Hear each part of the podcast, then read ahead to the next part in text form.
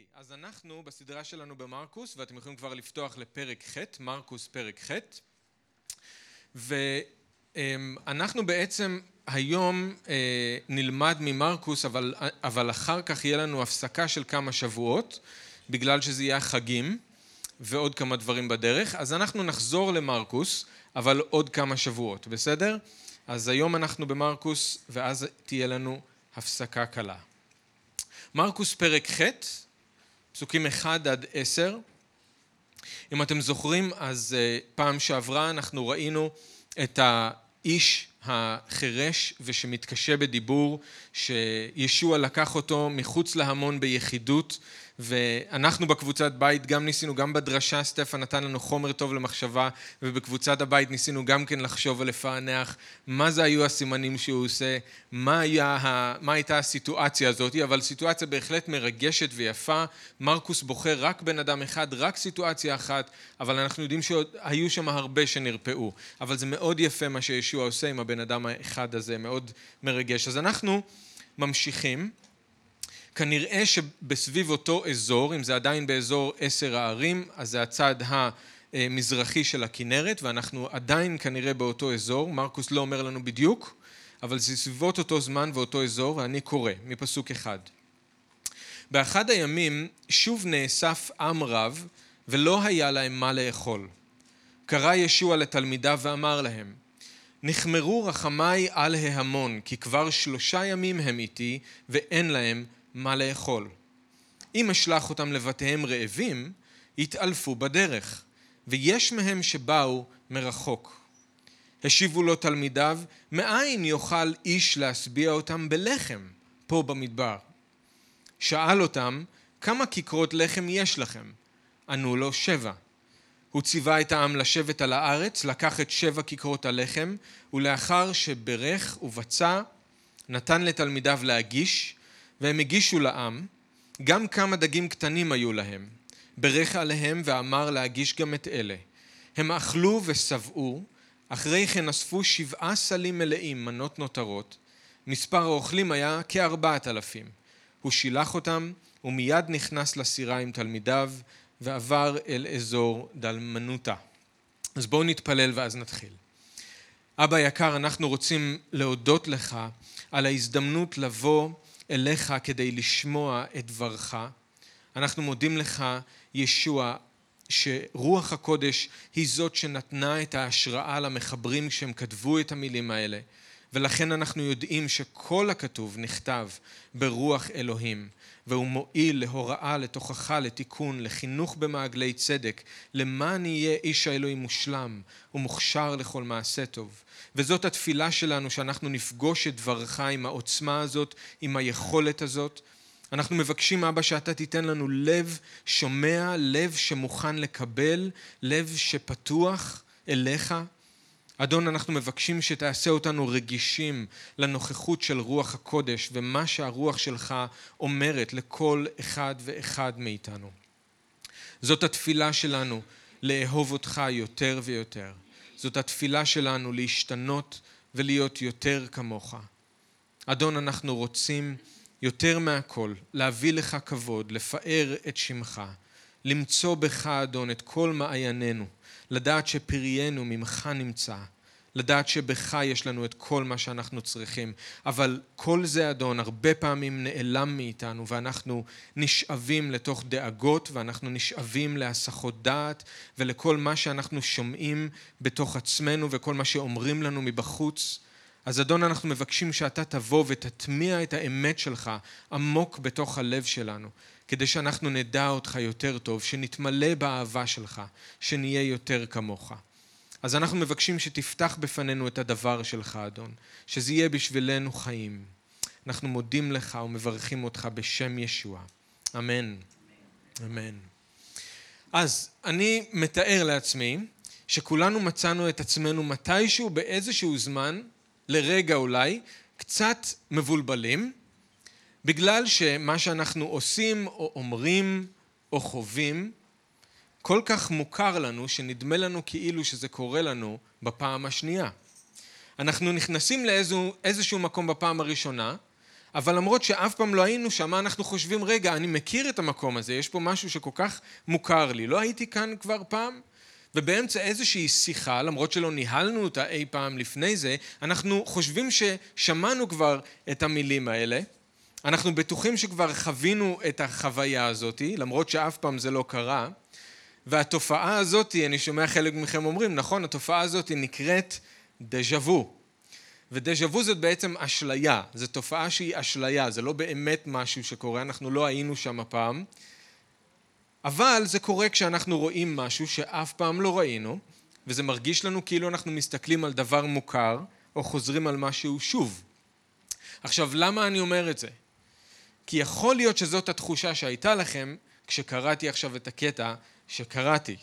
הכל נשמע מאוד מוכר, אבל הסיפור שאנחנו לומדים ביחד הוא לא אשליה, ומה שקרה לתלמידים זה לא דז'ה וו, הם באמת עברו את אותה חוויה עוד פעם, כמו שראינו בפרק 6, בפרק ו', אם אתם זוכרים. עכשיו, מרקוס אומר לנו שבאחד הימים שוב נאסף עם רב, ולא היה להם מה לאכול. שוב, הנה הכל קורה עוד פעם, הנה הכל מתחיל שוב. שוב נאספים אלפי אנשים שאין להם מה לאכול. שוב נחמרים רחמיו של ישוע עליהם. שוב השאלה כמה כיכרות לחם יש לכם. שוב מושיבים את כולם על הארץ, שוב ישוע מברך על כמה כיכרות לחם ועל כמה דגים, שוב התלמידים מגישים לכולם, עד שכולם אוכלים ושבעים, ושוב הם נשארים בסוף עם סלים, עם כמה מנות נותרות, ושוב הם נכנסים לסירה והם מפליגים. הכל קורה שוב, עוד פעם. השאלה היא למה? למה זה קורה שוב? או אם זה קורה שוב, אז למה מרקוס מספר לנו את זה עוד פעם, בצורה כל כך דומה? אז צריך להגיד קודם כל שלמרות שהסיפורים מאוד דומים, כן יש הבדלים ביניהם בדברים מסוימים. המיקום, המספרים, האנשים, הביטויים. מה שמראה שכן מדובר בשני אירועים שונים. מה גם שישוע, אנחנו נראה בהמשך, מתייחס לשני אירועים שונים. הוא אומר, אתם זוכרים, אז כשהאכלתי את החמשת אלפים ואז את הארבעת אלפים, הוא מזכיר שני אירועים שונים. אז מרקוס לא סתם חוזר על עצמו, היו באמת שני אירועים כאלה. אבל הוא כן מתאר את שניהם בכוונה בצורה כל כך דומה, כי הוא רוצה שאנחנו נשווה ביניהם. הוא רוצה שאנחנו נשווה ביניהם, בגלל זה הוא אומר לנו שוב, ובגלל זה הוא מתאר את זה בצורה כל כך דומה. אבל יותר, יש יותר מסיבה אחת להשוואה הזאתי, אבל לי נראה שהוא עושה את זה בעיקר בגלל שהוא רוצה שנשווה דבר אחד חשוב, וזה את התגובה של התלמידים. את התגובה של התלמידים. שוב אנשים רעבים, שוב הנס שישוע עושה, אבל בין הרעב לבין הנס של ישוע, יש לנו שוב את החוסר אמונה של התלמידים. אז תכף נדבר על התלמידים, אני רק רוצה להעיר קודם על שני הבדלים שהם חשובים, שהם יפים לדעתי, וחשוב לא לדלג על זה בין הסיפור הזה לסיפור הקודם. הדבר הראשון שאני רוצה שתראו זה את הרחמים של ישוע. הרחמים של ישוע. אמרנו ששוב נחמרו רחמיו של ישוע על ההמון, ממש כמו שכתוב בפרק ו', בפרק 6. אבל אני רוצה שתשימו לב לסיבה. למה נחמרו הרחמים שלו? כתוב כי כבר שלושה ימים הם איתי ואין להם מה לאכול. הרחמים של ישוע מתעוררים מסיבות שונות. Okay? אוקיי? במתי פרק י"ד כתוב שישוע נתמלא רחמים כי הוא ראה אנשים שזקוקים לרפואה אז הוא ריפא אותם. במרקוס פרק ו' או פרק 6 הסיפור המקביל לסיפור הזה כתוב שנחמרו רחמיו כי הוא ראה את העם כצאן ללא רועה, ללא מישהו שינהיג אותם. אז כתוב שהוא ניגש ללמד אותם. וכאן אנחנו רואים שנחמרו רחמיו של ישוע כי הוא ראה אנשים חלשים מרעב, אז הוא מאכיל אותם. כמו שלמדנו כבר בפרק ו', ישוע הוא הרועה הטוב, אם אתם זוכרים שסטפן לימד על זה. הוא הרועה הטוב שמשגיח על הצאן. אבל תראו איזה יופי, אנחנו רואים אותו כאן כרועה הטוב. אנחנו רואים שהוא יודע לאבחן את הצורך, וכשהוא רואה את הצורך הוא מתמלא ברחמים, ואז כשהוא מתמלא ברחמים הוא פועל בהתאם. או שהוא מרפא, או שהוא מלמד, או שהוא מאכיל. תחשבו על זה שהוא לא נתן לחם לאלה שהיו צריכים הנהגה, נכון? הוא לא ניסה לרפא את הרעבים. הוא לא ניגש ללמד את החולים. לכל אחד היה את הצורך שלו, וכל אחד מהם קיבל מהיד של הרועה הטוב בדיוק את מה שהוא היה צריך. איזה יופי. ואני לא רוצה שנחשוב שזה נכון רק להם, או שנשאיר את זה אי שם בהיסטוריה איפשהו. זה נכון גם לכם. זה נכון גם לי. שישוע הרועה הטוב יודע לאבחן את הצורך שקיים בחיים שלנו, והוא יודע לבוא בדיוק עם מה שאנחנו צריכים, ולתת לנו את מה שאנחנו צריכים, כשאנחנו צריכים את זה. תראו איזה יופי. עכשיו זו תמונה נפלאה גם בשביל אלה מאיתנו שמשרתים בהנהגה בצורה כלשהי, או אפילו בשבילכם אם אתם הורים ויש לכם אחריות על הילדים שלכם. לדעת לאבחן את הצורך של כל אחד בקהילה או כל אחד במשפחה ואז לתת לצורך למלא אותך, למלא אותך ברחמים ואז מתוך הרחמים האלה לפעול. לתת לכל אחד את מה שהוא צריך. איזה תמונה יפה זאת. אז בסיפור שלנו הרחמים של ישוע מתעוררים כשהוא רואה שהאנשים חלשים מרוב רעב. אבל תשימו לב למה הם רעבים, וזה ההבדל השני. הסיבה לרעב. הם רעבים כי הם כבר שלושה ימים הולכים אחריו. המילה שמה ביוונית שהם דבקים בו. הם הולכים אחריו, הם דבקים בו, הם לא מוכנים לעזוב אותו לרגע כבר שלושה ימים. בגלל זה הם רעבים. הם לא היו סתם רעבים, הם הגיעו לידי רעב כי הם רצו כל כך את ישוע. כמה הדברים של ישוע בטח נגעו בהם, עד שהם לא היו מוכנים לעזוב אותו לרגע, גם לא בשביל אוכל. וישוע יודע מה זה להיות רעב, ומה זה להיות צמא, ומה זה להיות עייף. אתם זוכרים את הפיתוי שלו במדבר כשהוא היה רעב והשטן בא וניסה אותו? אתם זוכרים כשהוא נפגש עם האישה השומרונית ליד הבאר והוא היה עייף והוא היה רעב והיה צמא? אין לנו כהן גדול שאינו יכול לחוש עמנו את חולשותינו, נכון? אלא אחד שהתנסה בכל כמונו מבלי לחטוא. לכן הוא ידע לחוש איתם את החולשות שלהם, ותקשיבו, הוא ראה את ההקרבה שלהם. הוא ראה שהם רעבים ללחם בגלל שהם העדיפו להיות איתו, יותר מכל דבר אחר. זה מעורר בו רחמים. עכשיו, נכון שאנחנו לא יכולים לעזוב את הכל וללכת אחרי ישוע ממש במשך שלושה ימים, כמו האנשים האלה. אבל כמו האנשים האלה, גם אנחנו יכולים להיות רעבים לישוע, אפילו יותר מללחם, אפילו יותר מלאוכל. אנחנו יכולים לשים אותו לפני הדברים האלה. למה לא לוותר לפעמים על ארוחה או על כמה ארוחות בשביל להיות עם ישוע? למה לא לוותר על תוכנית טלוויזיה או אינטרנט או איזשהו משחק בשביל להיות עם ישוע? האנשים האלה לא היו רעבים סתם, הם היו רעבים בגלל שהם העדיפו את ישוע. ויש לישוע רחמים מיוחדים לאנשים ששמים אותו לפני כל דבר אחר. ואנחנו גם יכולים לחשוב מה אנחנו, על מה אנחנו יכולים לוותר כדי להיות עם ישוע. וכל פעם כשאנחנו מקריבים משהו בשבילו, הוא רואה את זה. הוא רואה את זה, הוא שם לב לזה.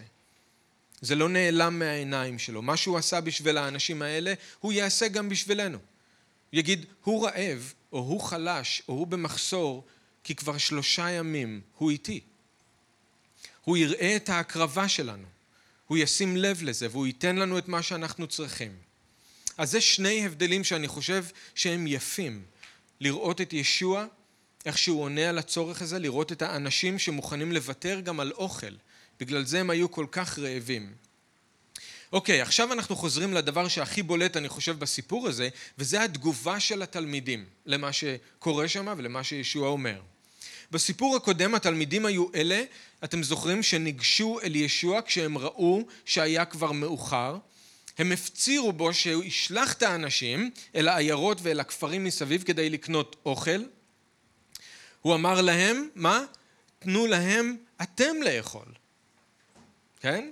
והתגובה שלהם חזרה אל ישוע בצורה שיש בה ציניות, זלזול, חוסר אמונה. האם נלך ונקנה לחם במאתיים דינר וניתן להם לאכול? עכשיו הכל קורה שוב. וזה לא דז'ה וו, זה באמת קורה שוב. שוב אנשים רעבים, שוב אין אוכל, רק שהפעם גם אם יש כסף, אין לאן לשלוח את האנשים.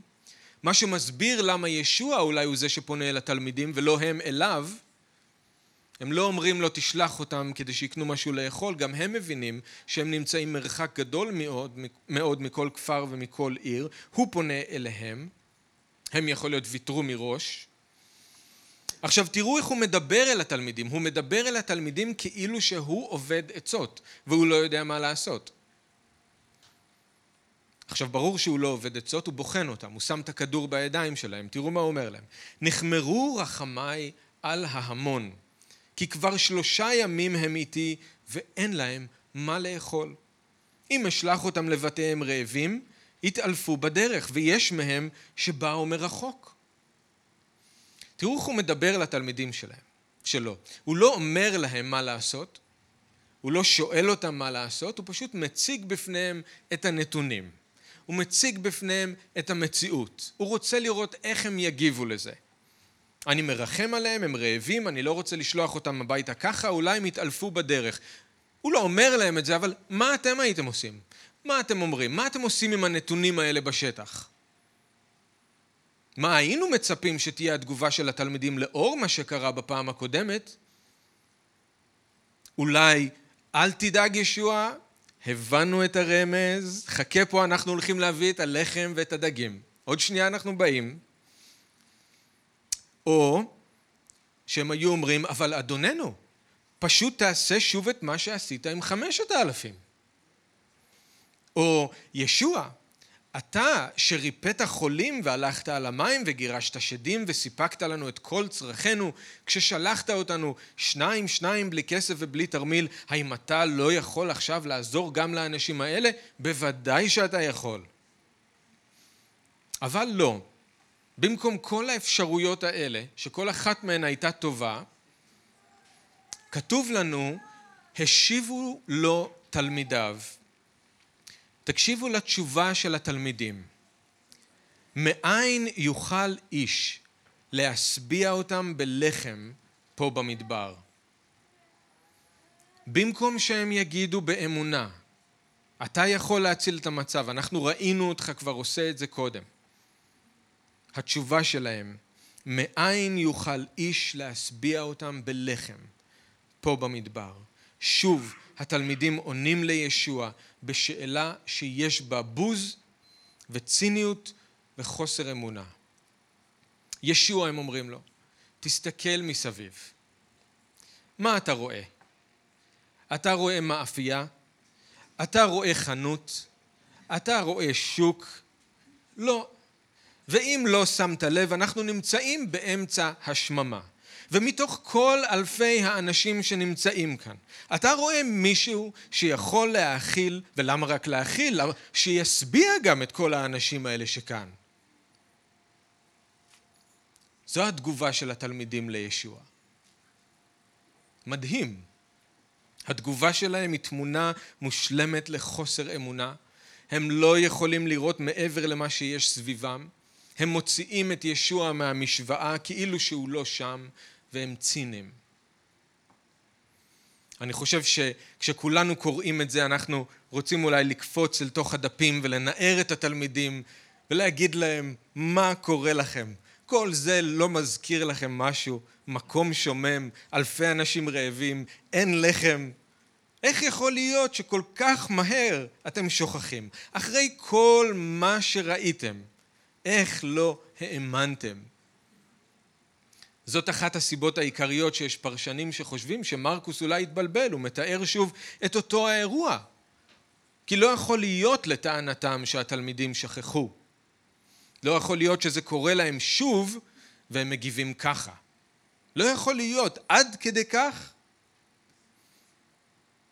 האם זה באמת אבל בלתי אפשרי שהתלמידים שכחו כל כך מהר את מה שישוע עשה ושוב נפלו בפח של חוסר אמונה?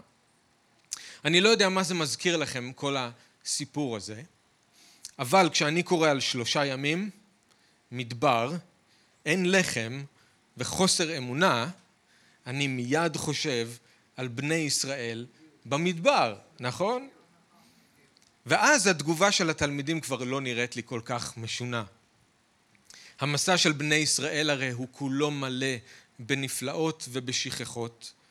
הם חצו באורח פלא את ים סוף, אבל אחרי שלושה ימים שכחו מזה והתלוננו שאין מים. משה המתיק להם באורח פלא את המים והיה להם מה לשתות, אבל אז הם שכחו מזה, הם שכחו מה הוא עשה והם התלוננו שאין לחם, והם האשימו את משה שהוא הביא אותם למדבר למות. אלוהים סיפק להם את המן מהשמיים, אז היה להם לחם לאכול, אבל אז הם שכחו גם מזה, ואז הם התלוננו שאין בשר. אלוהים סיפק להם בשר, אבל המעגל של הנפלאות והשכחות רק המשיך והמשיך. כל פעם אלוהים סיפק להם את מה שהם היו צריכים, וכל פעם הם שכחו, ושוב הם הטילו ספק ביכולת של אלוהים לעזור להם. אם אתם רוצים להבין את הקונטקסט להתנהגות הזאת של התלמידים, תקראו את הסיפורים של בני ישראל במדבר. זה בדיוק אותו דבר. שלושה ימים.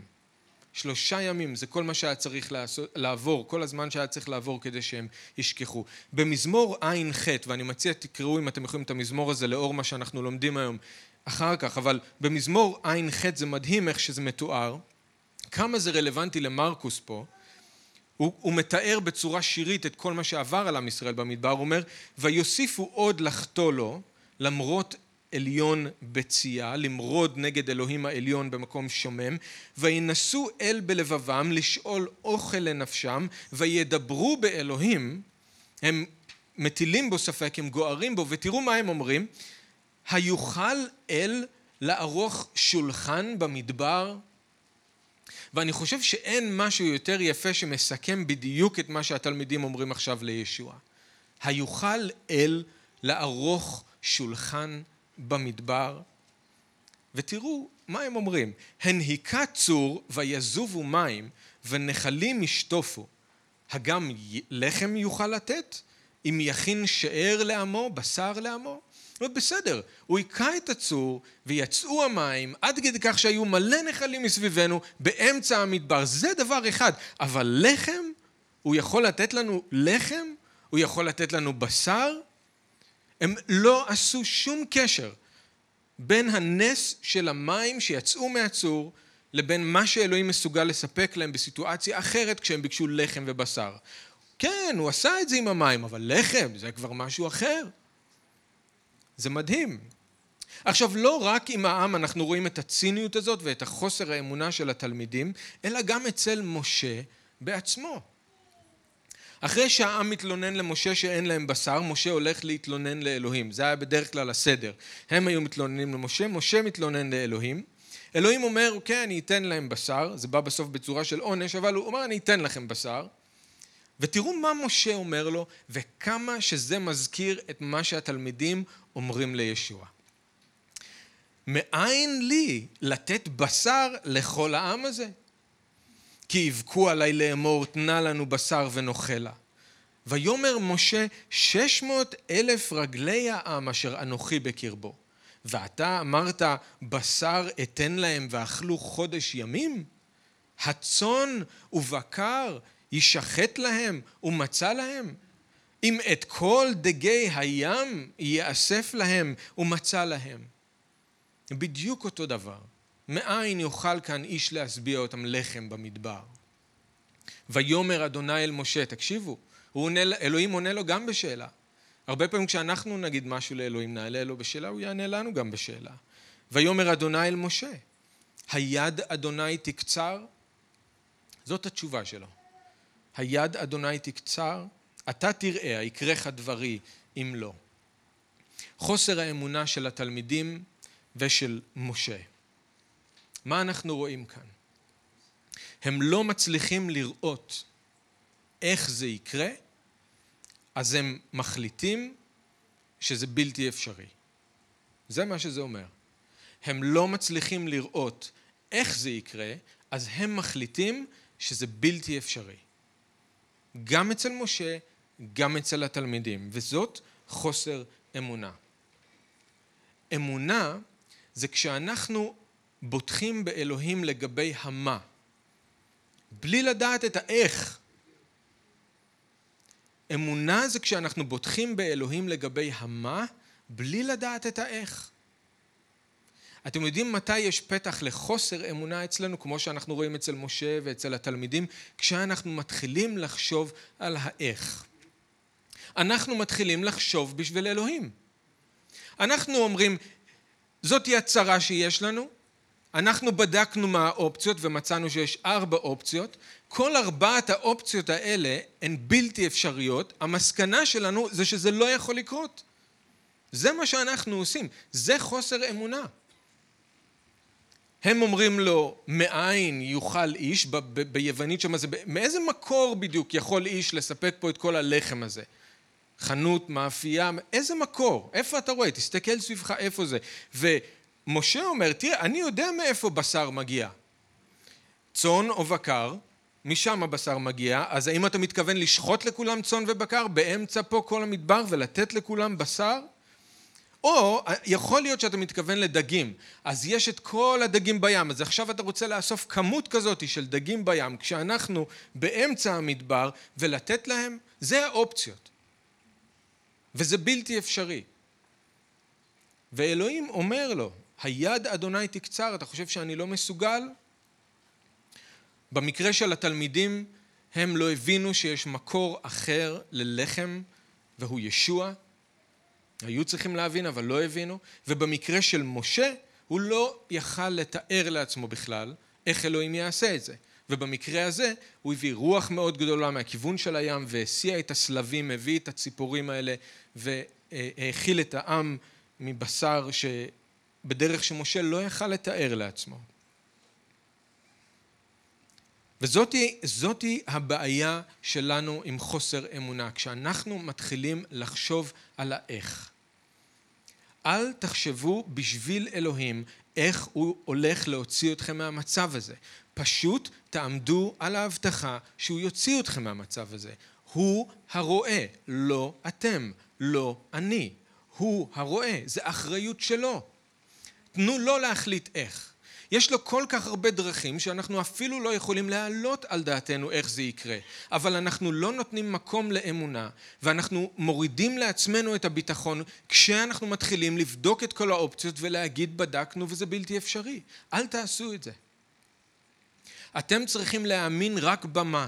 תשאירו את האיך לאלוהים. הוא ימצא את הדרך. ותזכרו שבאמונה אנחנו מתהלכים. לא על פי מראית עיניים. כן, אם מסתכלים מסביב במדבר, אין סיכוי. אבל אנחנו לא מתהלכים במראית, על פי מראית עיניים, אלא על ידי אמונה. ואתם זוכרים באל העברים, אמונה היא ביטחון בממשות הדברים המקווים, היא הוכחת דברים שאינם נראים. אם אתם רואים משהו ואתם מבינים אותו מההתחלה ועד הסוף, זה נחמד, אבל אין שם מקום לאמונה. אמונה זה משהו שאנחנו עוד לא רואים אותו. זה ביטחון במשהו שהוא בלתי נראה. ברגע שהוא נראה, אני לא צריך אמונה להאמין שהוא קיים. תראו, אתם זוכרים שאלוהים אמר, למה הוא עשה את כל מה שהוא עשה במדבר עם עם ישראל? למה כל הקטע הזה של המן, ולא מראש לשבוע, אלא כל יום? ו... כן, אז הוא אמר, אני רוצה לנסות אותם, אני רוצה ללמד אותם. ללמד אותם מה? ללמד אותם שלא על הלחם לבדו יחיה האדם, כי אם על כל מוצא פי אדוני. עכשיו זה נכון שכשאנחנו אומרים שאנחנו חיים לא על הלחם לבדו אלא על כל מוצא פי אדוני זה דבר אלוהים הכתוב זה מתואר לנו כבשר זה מתואר לנו כחלב זך נכון אבל מה שעם ישראל היה אמור להבין ומה שאנחנו צריכים להבין מה שהתלמידים צריכים להבין. לא על הלחם לבדו יחיה האדם זאת אומרת המקור הוא לא תמיד פיזי בדברים שאתה רואה אלא על כל מוצא פי אדוני, זאת אומרת אלוהים יכול במוצא פיו לברוא בשבילך לחם.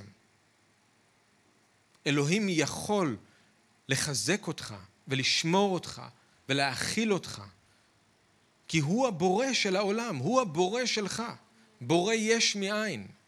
אז על כל מוצא פי אדוני, זאת אומרת שאלוהים יכול לתת לנו את מה שאנחנו צריכים, גם שמבחינה פיזית אנחנו לא רואים את זה. זה מה שזה אומר. ואלוהים ניסה להראות להם, אתם לא רואים לחם, אתם לא רואים בשר, בואו אני אראה לכם איך אני יכול לדאוג לכם, ללחם ולבשר ולמים. על ידי מוצא פי, זה הדברים שאני עושה. זה הדברים שאני עושה. אנחנו צריכים להכיר את אלוהים ככה. הוא זה שמחיה אותנו. הוא זה שדואג לנו. גם כשאנחנו לא רואים שום דבר פיזית מסביבנו שיכול לענות על הצורך, אבל הוא המקור. אז בני ישראל ומשה חוו את הפועל של אלוהים שוב ושוב, אבל כל פעם כשהם מצאו את עצמם בצרה מסוג חדש, עוד פעם הם הטילו בו ספק. הם לא למדו מניסיונות קודמים שאפשר לבטוח באלוהים. זאת הצרה גם איתנו.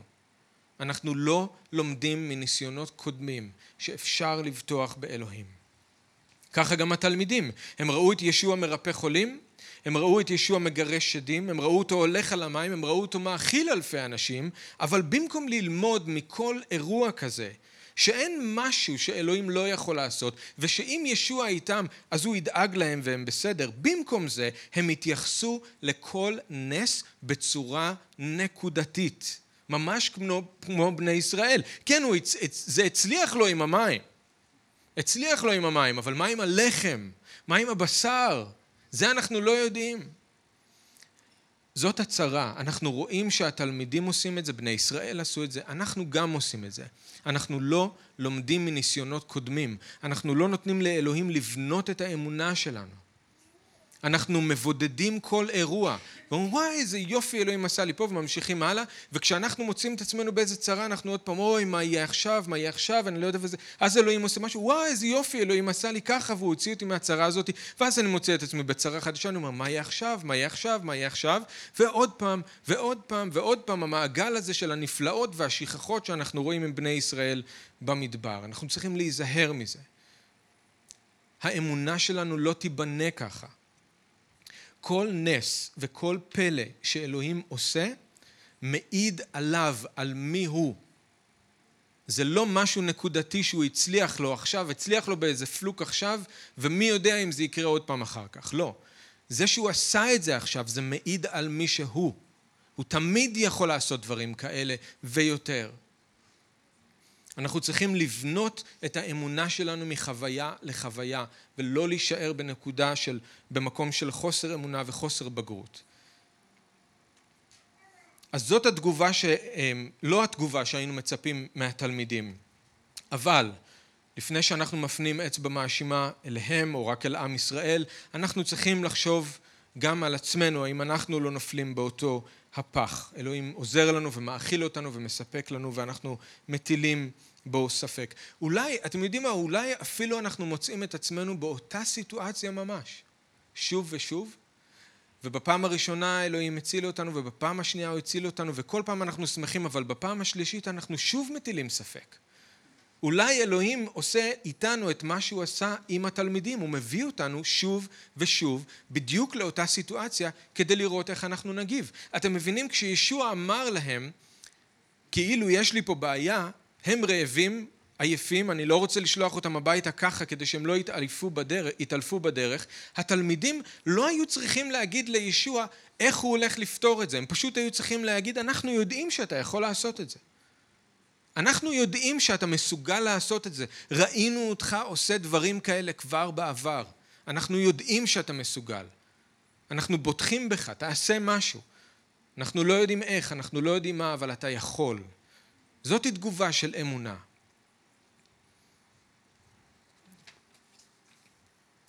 אולי אתם עכשיו נמצאים במקום כזה, כמו התלמידים. אולי אתם נמצאים במקום כזה שהוא שומם. אולי שומם מבחינה כספית, אולי שומם מבחינה רוחנית, אולי שומם מבחינה חברתית, ואפילו שראיתם את הנאמנות של אלוהים בחיים שלכם אין ספור פעמים, אתם עדיין שואלים בייאוש כמו התלמידים, מאין יוכל איש להשביע אותם בלחם פה במדבר? אולי אתם נאבקים עם ספקות כל, כמו עם ישראל, ואתם שואלים בחוסר אמונה, היוכל אל לערוך שולחן במדבר? האם יש מישהו שיכול להשביע אותי די לחם פה במדבר? האם יש מישהו שיכול לערוך בשבילי שולחן במדבר? אז הסיפור הזה הוא תשובה. הסיפור הזה הוא תשובה לשאלה של התלמידים ולשאלה של עם ישראל ולשאלה שלנו. כן, יש איש שיכול להשביע אותנו בלחם פה במדבר. כן, אלוהים יכול לערוך לנו שולחן במדבר. הסיפור הזה הוא תשובה. בואו נראה רק איך הסיפור נגמר ובזה נסיים. תראו איזה יופי שישוע לא גוער בתלמידים. אנחנו כן נגיע בקטע הבא שלנו שאנחנו נלמד לגערה של ישוע. הוא כן ציפה מהם שהם יבינו משהו מהעניין של הלחם, אבל פה הוא סבלני איתם.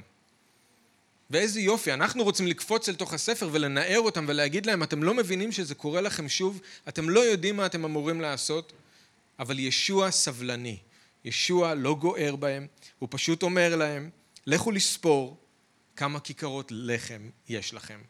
הוא לא אומר להם כלום על התשובה שלהם. לכו לספור. עכשיו, למה לספור? לא כי הוא לא יודע כמה יש, ולא כי אם יש פחות משלוש אז הוא לא יכול לעשות את הנס. אין לו בעיה כזאת. הוא אומר להם לספור בשבילם. הוא רוצה שהם יבינו את גודל הנס. הוא רוצה ללמד אותם מי הוא ומה הוא יכול לעשות בשבילם. אז הם סופרים והם מוצאים שיש שבע כיכרות. הוא מצווה על כולם לשבת, הוא מברך על הכיכרות ועל כמה הדגים והתלמידים נותנים לכולם ותראו מה כתוב, איזה יופי איך מרקוס מדגיש את זה. זוכרים מה הייתה השאלה שלהם? מאין יוכל איש לעשות מה?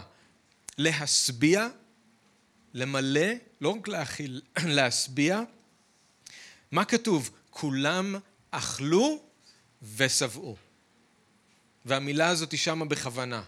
מרקוס שם שם את המילה הזאת כדי להגיד, אתם הטלתם ספק לא בזה שיש פה מישהו שיכול להאכיל, הטלתם ספק בזה שיש פה מישהו אולי שיכול גם להשביע. הנה הם אכלו והם מפוצצים, אין להם יותר מקום. הם שבעו. ושבע כיכרות הלחם, למה הוא אמר להם לספור? כי שבע כיכרות הלחם הפכו לשבעה סלים מלאים מנות נותרות. אוקיי? Okay? עכשיו, מה שיפה פה זה שמרקוס עושה עוד משהו נחמד, המילה פה לסלים היא לא המילה שהייתה בפרק ו', שם זה באמת היה סלים קטנים, תיקים קטנים כאלה, המילה פה לסלים זה סלי חבלים גדולים, סל כמו שכתוב שהורידו את שאול דרך החלון, כזה סל. שבעה סלים גדושים ענקיים מלאים בלחם. הוא מנסה ללמד אותם, הוא מנסה להעביר להם את המסר. ישוע הוא המקור והוא האיש שיכול להשביע אותם ואותנו בלחם במדבר. הוא יכול לערוך עבורם ועבורנו שולחן במדבר. תזכרו שאלוהים נותן אך טוב למבקשים ממנו. תזכרו שאם הוא לא חסך את בנו יחידו, אז ודאי שהוא ייתן לנו עכשיו איתו את הכל. תזכרו שאבינו הוא זה שרואה אותנו במסתרים, והוא יגמול לנו. הוא דואג לעוף השמיים. הוא מלביש את שושני השדה, ואנחנו יקרים לו הרבה יותר מהם. האם הוא לא ידאג גם לנו? אז הסיפור הזה מסתיים עם עוד הפלגה לכיוון אה, מגדל של היום. לאזור עיר שנקראת דלמנותה, אבל באזור מגדל של היום. ואנחנו נמשיך בפעם הבאה עם ישוע ועם התלמידים שלו אחרי הפסקה קצרה לחגים.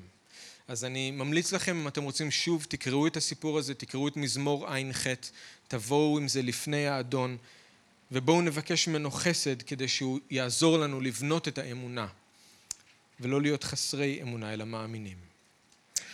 אבא יקר, אנחנו רוצים להודות לך על דברך. אנחנו רוצים להודות לך שאתה לא חסכת שום פרט כדי שאנחנו נוכל להסתכל במראה ואנחנו נוכל לראות את עצמנו משתקפים בסיפור של התלמידים. אנחנו לא שופטים אותם, אבא, אנחנו לא יכולים לעמוד כאן מצטדקים כאילו שאנחנו מלאי אמונה וביטחון. אנחנו באים אליך דווקא חלשים וריקים ואנחנו מבקשים ממך, אדון, שתעזור לנו בחסרון אמונתנו. אנחנו רוצים ללמוד מכל פעם כשאתה מספק לנו דבר קטן או גדול. אנחנו רוצים סוף סוף שהאסימון ייפול ושאנחנו נהיה משוכנעים בתוכן, בתוכנו ובטוחים לחלוטין שאתה אבא טוב, שאתה דואג לנו לכל, שאנחנו יכולים לסמוך עליך, שלא נטיל בך ספק, שלא נשאל האם אתה באמת יכול לערוך עבורנו שולחן במדבר, שנדע ונתגאה שיש לנו אלוהים שיכול לערוך עבורנו שולחן במדבר. אדון, אתה המקור של השפע שיש לנו בחיים שלנו. אנחנו נושאים את העיניים שלנו אליך. עזור לנו להתהלך באמונה ולא על פי מראית עיניים. עזור לנו, אדון, אנחנו מבקשים. אנחנו צריכים אותך, אדון, שתחזק אותנו ברוח הקודש, באדם הפנימי שלנו. אנחנו צריכים את העזרה שלך, אדון. אנחנו מודים לך שאתה אל רחום וחנון, שאתה סבלני איתנו, שאתה ערך אפיים, שאתה רב חסד. אנחנו מפקידים את עצמנו בידיך נאמנות, בשם ישוע. אמן.